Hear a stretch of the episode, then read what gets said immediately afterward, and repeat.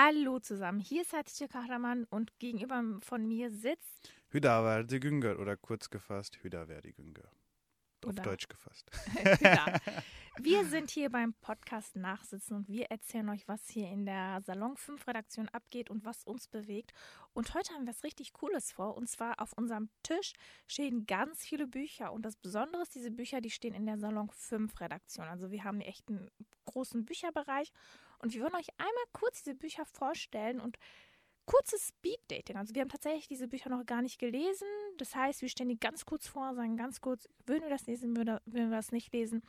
Und wir hoffen, dass wir euch für so für Bücher begeistern können. Fangen wir an. Ich mache den Anfang. Das ist echt ein tolles Buch. Ich habe es nicht gelesen, aber der Titel, der spricht mir für meinen heutigen Tag sehr zu.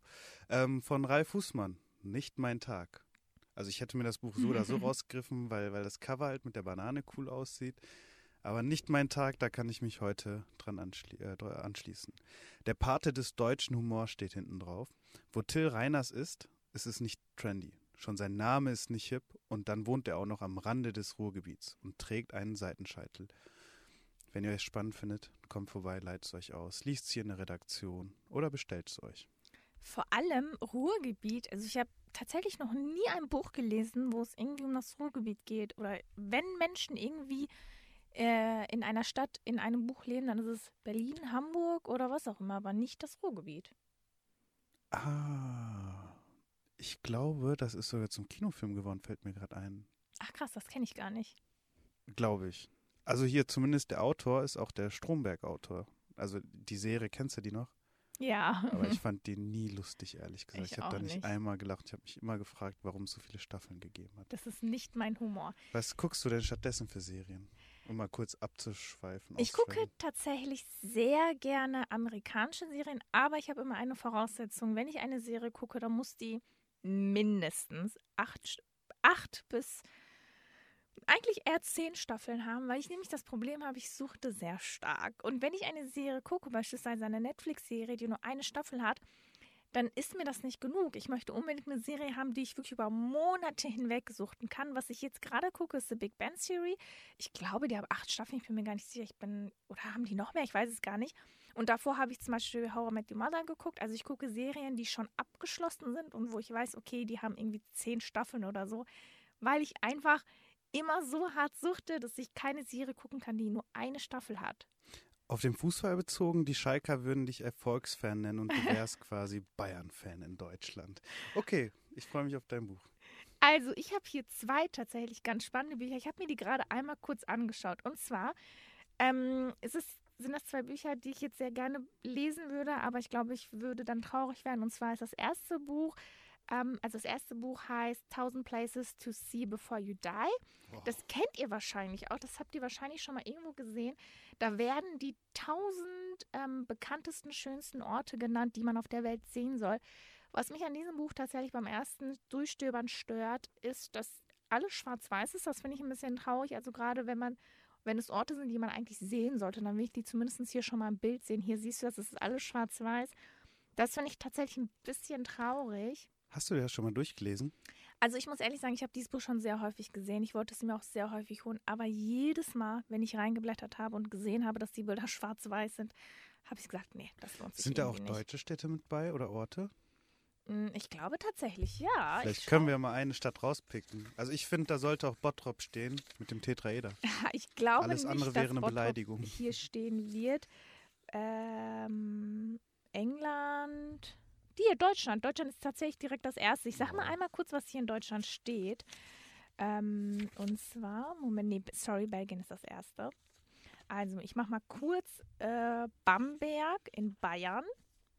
Dann ähm, hier in München, Deutsches Museum, wieder in München etwas, und zwar Alte Pinakothek. Das. Oktoberfest auch in München. Hey, come Dann on. muss das Tetraeder da rein. Bayern, Berlin. Wow, Berlin. Wo bleibt Potsdam. Bottrop? Hier Köln. Köln der Ist auch nicht Bottrop. Aber es ist schon mal NRW, Dresden. Wow, ich bin gerade tatsächlich Komm, ein ich bisschen geb mich mit traurig. dem Schleswig, Ruhr- Holstein, Thüringen. Nichts mit dem Ruhrgebiet? Oh nein, das macht mich gerade. Nein! Und jetzt bin ich schon in England. Das Buch ist nicht gut, empfehlen wir nicht weiter. Wir empfehlen ähm, den Tourguide für Bottrop, wenn es einen geben sollte. Traurig. Aber direkt anschließend daran möchte ich ein anderes Buch vorstellen und zwar Stopp die Welt. Ich will aussteigen.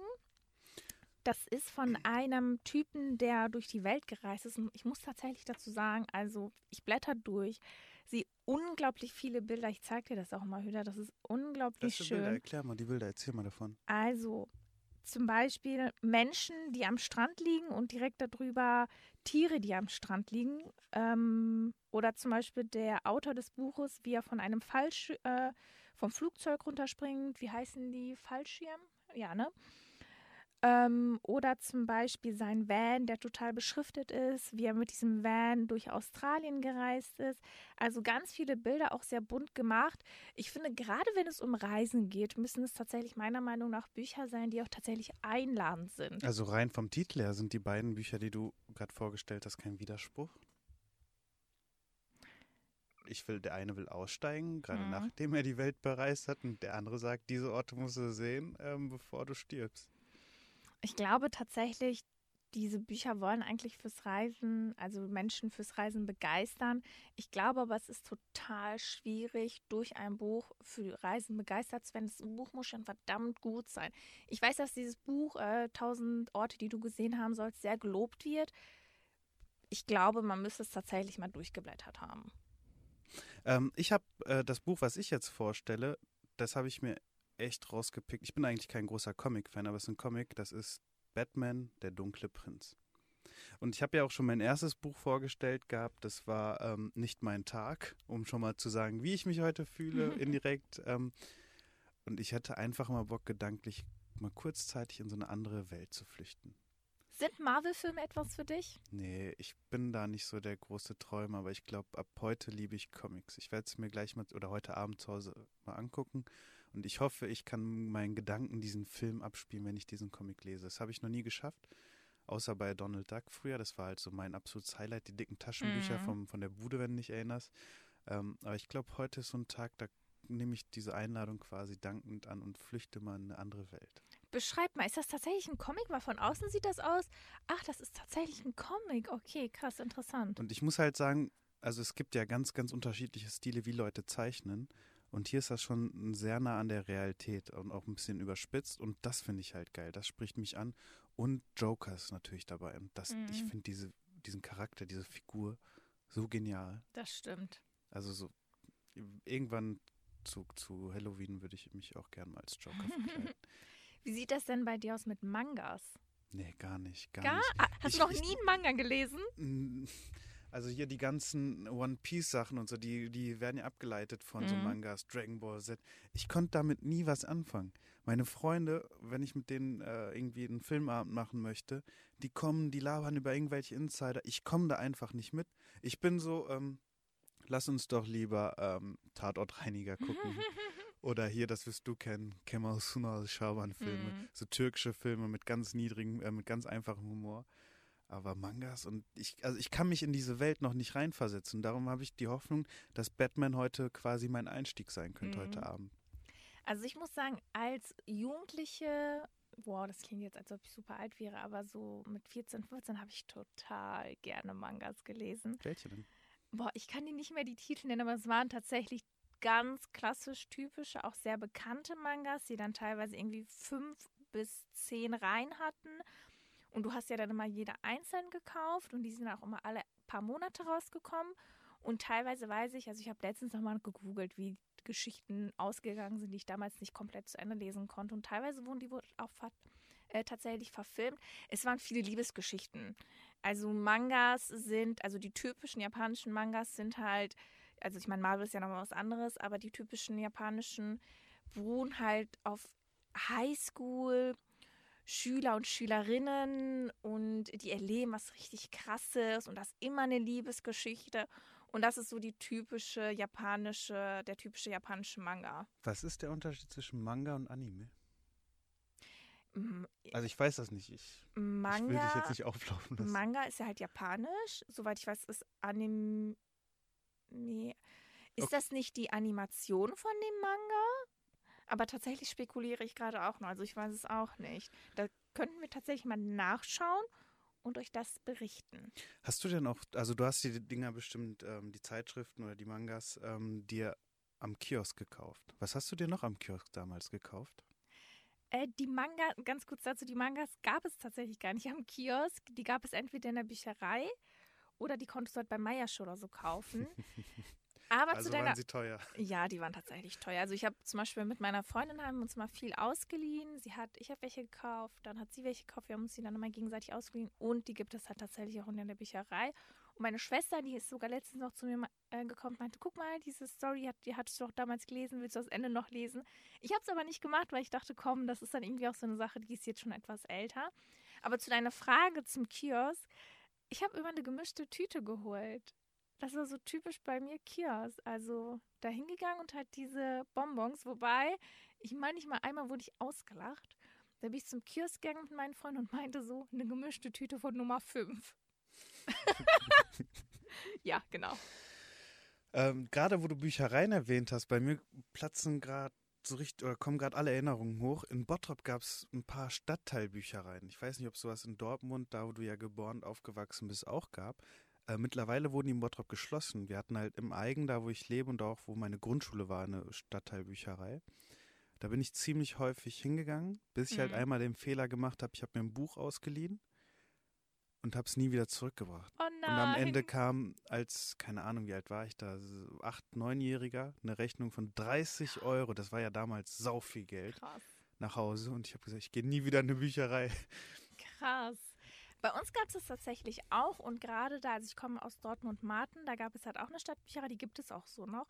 Und das war eine wirklich unglaublich schöne Bücherei, das muss man auch dazu sagen. Und wir hatten die Tradition, meine Mutter ist mit mir und meiner Schwester einmal die Woche in die Bücherei gegangen und wir haben wirklich zwei fette, große YouTube-Beutel voll mit Büchern geholt haben die dann die ganze Woche über gelesen und dann haben wir sie wieder zurückgebracht. Und irgendwann, weil diese Stadtteilbüchereien, die sind ja nicht so groß.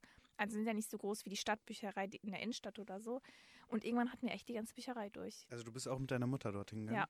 Hat sie euch beim Suchen geholfen oder worum ging es da? Äh, tatsächlich hat sie sich auch selber Bücher ausgeliehen und äh, sie hat aber auch viel für uns ausgeliehen. Also ich meine, wir sind halt schon als kleines Kind dahin gegangen. Als kleines Kind, es gab immer zwei Abteilungen. Einmal die ganz Kinderabteilung und dann gab es die Jugendabteilung. Und am Anfang haben wir nur in der Kinderabteilung was geholt. Und dann, als wir dann ein bisschen älter waren, dann durften wir mal in die Jugendabteilung gehen. Und ich bin halt älter als meine Schwester. Ich bin dann immer in die Jugendabteilung gegangen, habe mir selber Bücher ausgesucht. Und meine Schwester war aber noch in der Kinderabteilung. Also sowohl als auch, sie hat uns Bücher ausgesucht, aber wir durften auch selber aussuchen. Wow. Ähm, ich finde den Einfluss also jetzt im Nachhinein betrachtet, der Eltern quasi voll wichtig. Ich bin halt, glaube ich, mit meinem Vater nur einmal in die Bücherei gegangen und das war, weil wir irgendwie kein Internet zu Hause hatten und es war noch zu diesen Routergeräuschen, als du dich eingewählt hast mit mhm. ähm, Ich musste ein Referat in der Grundschule über Papua Neuguinea machen. Mhm. Und dann haben wir halt zusammen Bücher rausgesucht. Und ansonsten, naja, wir kommen zum nächsten Buch. Ich habe Batman vorgestellt. Das nächste Buch, das ich euch vorstellen möchte, ist Wüstenblume. Ähm, dieses Buch ist tatsächlich zum einen unglaublich wichtig, ähm, weil nämlich die Autorin selber beschnitten wurde und erzählt, was für ein grausames Ritual das ist, die weibliche Genitalverstümmelung. Und ähm, dieses Buch, ich habe es nicht gelesen, aber ich habe die Verfilmen davon gesehen. Und das ist unglaublich emotional und sie versucht dafür zu kämpfen, dass Frauen nicht mehr beschnitten werden, weil das ein sehr grausam ist, sehr grausames Ritual. Und ähm, sie hat tatsächlich, wenn ich mich auch richtig erinnere, ähm, sie ist jetzt auch tatsächlich ohne Sonderbotschafterin gegen den Kampf ähm, der rituellen Beschneidung von Frauen. Das hat meine Mutter uns halt lange englische Bücher abends vorgelesen, damit wir ein bisschen Fremdsprachen lernen. Ach, krass. Ähm, aber sonst waren halt keine großartigen Berührungspunkte. Ich finde, ähm, dass das als Beschneidung zu, also als Beschneidung zu nennen, mhm. finde ich voll unpassend. Ja, es müsste, also eigentlich so müsste man, also tatsächlich heißt es auch äh, Genitalverstümmelung. Also es ist die weibliche Genitalverstümmelung, weil es gibt ja noch die männliche Beschneidung, die ist nochmal was anderes. Aber die weibliche Beschneidung ist eine Genitalverstümmelung. Das finde ich ziemlich krass, dass genau jetzt in diesem Moment solche Sachen noch gemacht werden. Ja. Ähm, ich suche mal kurz mir das nächste Buch aus. Ups, da bin ich gegen das Mikrofon geknallt. Äh, ich wollte das nehmen, was du jetzt gerade zu dir geschoben hast. Sorry. Da kann ich wieder was vom hier. Titel ableiten, dann kannst du die letzten zwei Bücher vielleicht übernehmen. Ähm, also das ist ein Roman, den ich gerade in der Hand habe, ist auch relativ dick und hat Seiten und da sind Wörter drin. nee, knapp 510 Seiten ähm, und heißt Der Außenseiter. Ähm, wegen des brutalen Mordes an seiner Großmutter wird der Außenseiter Howard Stamp zu einer lebenslangen Haftstrafe verurteilt. Bald darauf begeht der geistig zurückgebliebene junge Mann im Gefängnis Selbstmord. 30 Jahre später rollt der Anthropologe Jonathan Blablabla den Fall erneut auf, da er Stamps Unschuld von Stamps Unschuld be- überzeugt ist. Bald schon stößt er auf die wahren Hintergründe des furchtbaren, furchtbaren Ver Verbrechens, doch der wahre Mörder läuft noch frei herum. Ey, das erinnert mich ein bisschen an den, an, an den Film bei Netflix. Ähm, Äh, das mit den Schülern, nee, dieses, also ich kenne jetzt nur den türkischen Titel, aber den gibt es auch als Deutsch. The Protector. Nein, jeden Jikoş'taki Mucize heißt Ach der, glaube ich, auf so, Türkisch. ähm, So ganz, ganz leicht. Ist auch ein Außenseiter, ähm, der dann beim, also auch ein geistig zurückgebliebener Mann, ähm, der beim Spielen im Dorf auf einmal von irgendeinem Militärtypen, das, da, da fällt die Tochter irgendwie ins Meer und am Ende heißt er sei schuld gewesen und erst später kommt die Unschuld raus. Sehr bewegende Story mit einem guten Schauspieler. Aber liest erstmal das Buch, statt weiter einen Film zu gucken, denke ich. Wusstest du eigentlich, dass dieser Film äh, eine Kopie ist aus dem asiatischen Raum? Ich weiß nicht genau, ob es japanisch ist, aber ich glaube, es war tatsächlich Jap äh, japanisch. Äh, es gibt diesen Film auf asiatisch und die Türken haben den einfach komplett geklaut. Ja, da gibt es ja auch, also das läuft, ist mega oft in türkischen Serien.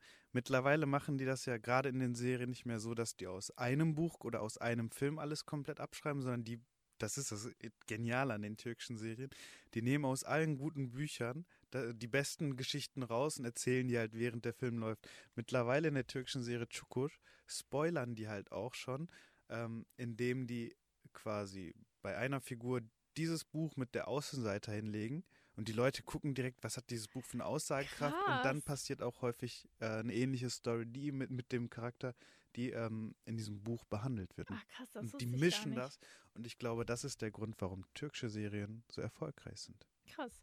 Das nächste Buch, das ich vorstellen möchte, heißt Ein Biss sagt mehr als tausend Worte. Es ist ein, äh, das witzigste, der witzigste Vampirroman. Ich lese mal kurz den Rücken vor. Junges Glück ist beneidenswert, aber nicht das der beiden Blutsauger Jodie und Tommy. Statt verliebt über Blumenwiesen zu wandeln, sind sie zu Bronzenstatuen erstarrt, müssen ewig in der Haltung von Rodius Kuss verharren. Bla bla bla. Aber meine Frage an dich, hast du die ganzen Vampirserien und Vampirfilme, die ja eine Zeit lang super im Hype waren, gesehen? Und ich glaube tatsächlich, dieses Buch ist vielleicht sogar in dieser Zeit entstanden. Nee, ist halt genau für mich wie, wie Animes oder Mangas gewesen. Also ich konnte damit nicht anfangen. Ich hatte nur eine, ein, 2010. einen Film oder eine Serie, die lief auf Pro7. Ich weiß nicht mehr, wie die heißt. Die hatten auch so einen alten, coolen Mustang, glaube ich, mit dem die herumgefahren sind. Ich, oder war es gar kein Vampir? Nee, ich verneine das erstmal. Ich mag auch keine Vampir- oder Horrorfilme. Bei mir ist nur Comedy oder Dokumentarfilm. Also bei mir hat sich das gewandelt. Früher stand ich total darauf, aber jetzt würde ich das auf gar keinen Fall gucken. Also ich glaube, ich würde es lesen. Das klingt irgendwie interessant, vor allem wenn es ein witziger Roman ist. Aber ich würde keine Vampirfilme mehr sehen. Hatija, welche Bücher, ähm, also welche Art von Büchern liest du denn am liebsten? Also ich lese tatsächlich am liebsten Romane, aber auch eher eine Mischung. Also es gibt Zeiten, wo ich total gerne Liebesromane lese, es gibt aber auch total, ähm, also es gibt auch Zeiten, wo ich gerne Thriller lese. Ich bin so ein bisschen, was Bücher angeht, sehr launisch. Also ich lese mal dies, mal das. Was ich auch total gerne lese, sind Bücher, die ja so eine Persönlichkeitsentwicklung irgendwie fordern. Also zum Beispiel, was ich jetzt vor kurzem gelesen habe, ist ähm, Das innere Kind, in dem muss Frieden finden. Ich fand es jetzt nicht so gut. Ich weiß, dass dieses Buch zum Beispiel total gehypt wird. Ich dachte in der Mitte des Buchs, okay, hm, also irgendwie schon so ein bisschen zu einfach erklärt.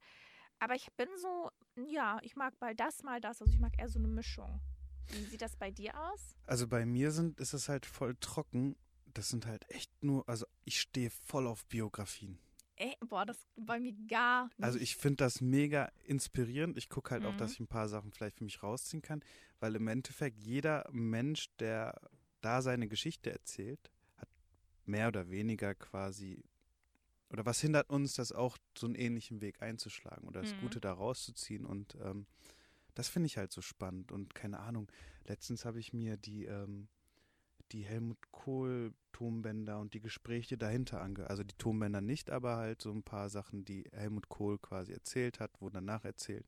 Solche Gesch äh, Sachen finde ich halt auch voll spannend. Mhm. Also ich bin dann immer voll fasziniert und bin dann quasi geschichtlich ähm, genau zu dem Zeitpunkt dort und ähm, boah, ne, die faszinieren mich oder halt auch das von Musk, ähm, die Biografie, die geschrieben worden ist, die halt auch knallhart mit ihm ist, ähm, wo auch komische oder andere Facetten von ihm gezeigt werden, was es übrigens auch als Hörbuch gibt. Ähm, das ist meine große Liebe. Aber was ich dich fragen möchte, wenn du jetzt so einen Roman in die Hand nimmst, ähm, wie schaffst du es oder was, was löst das in deinem Kopf aus? Wie schaffst du es, dich da rein zu versetzen und statt, also richtig dieses Ding vor Augen zu haben, statt einfach nur die Wörter da abzulesen? Das finde ich mega spannend. Mhm.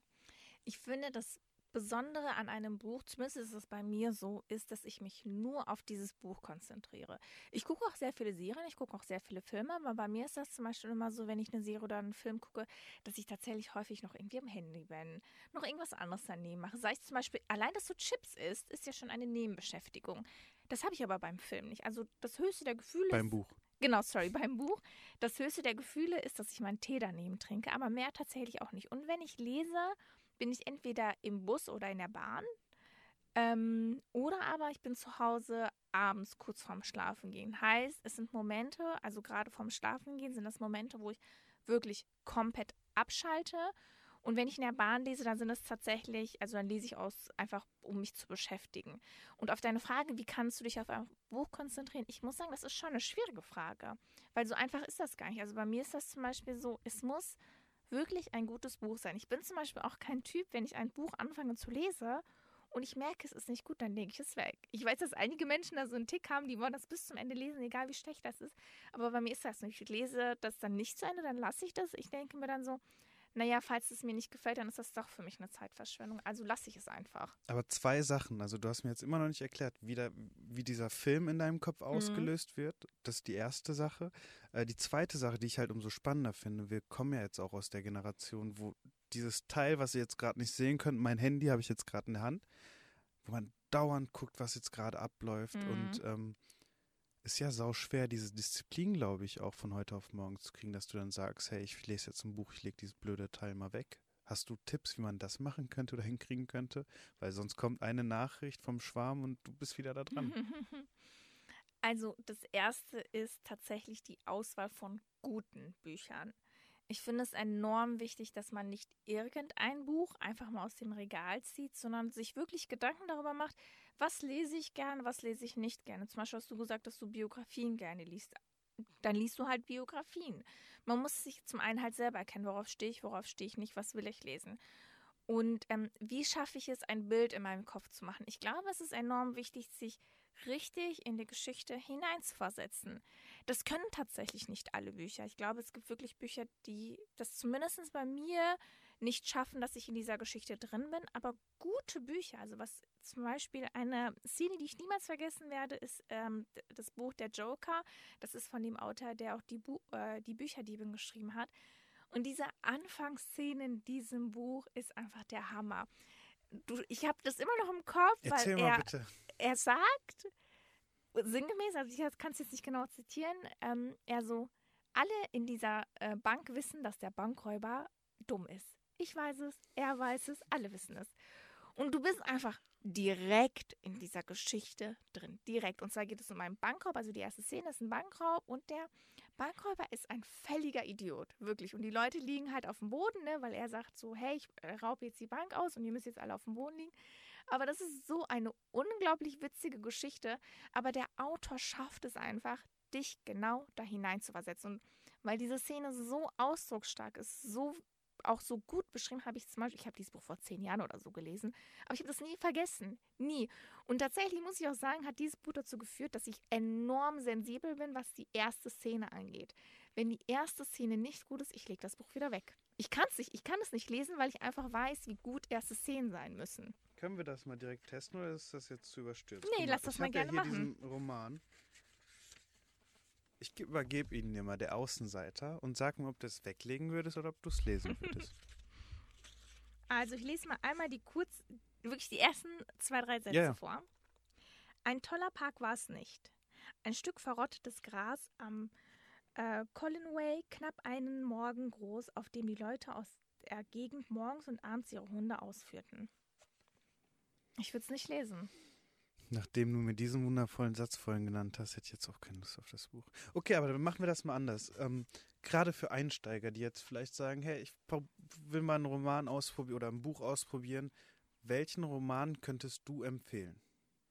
Also der Joker auf jeden Fall. Als ersten Einstiegsroman für junge Ja, das Leute. ist, das ist auch tatsächlich ein Kinderroman. Also Ah. nicht Kinder, sondern eher Jugendroman. Ich habe ihn halt echt vor zehn Jahren gelesen. Die Bücherdieben, auch super tolles Buch. Worum geht's da?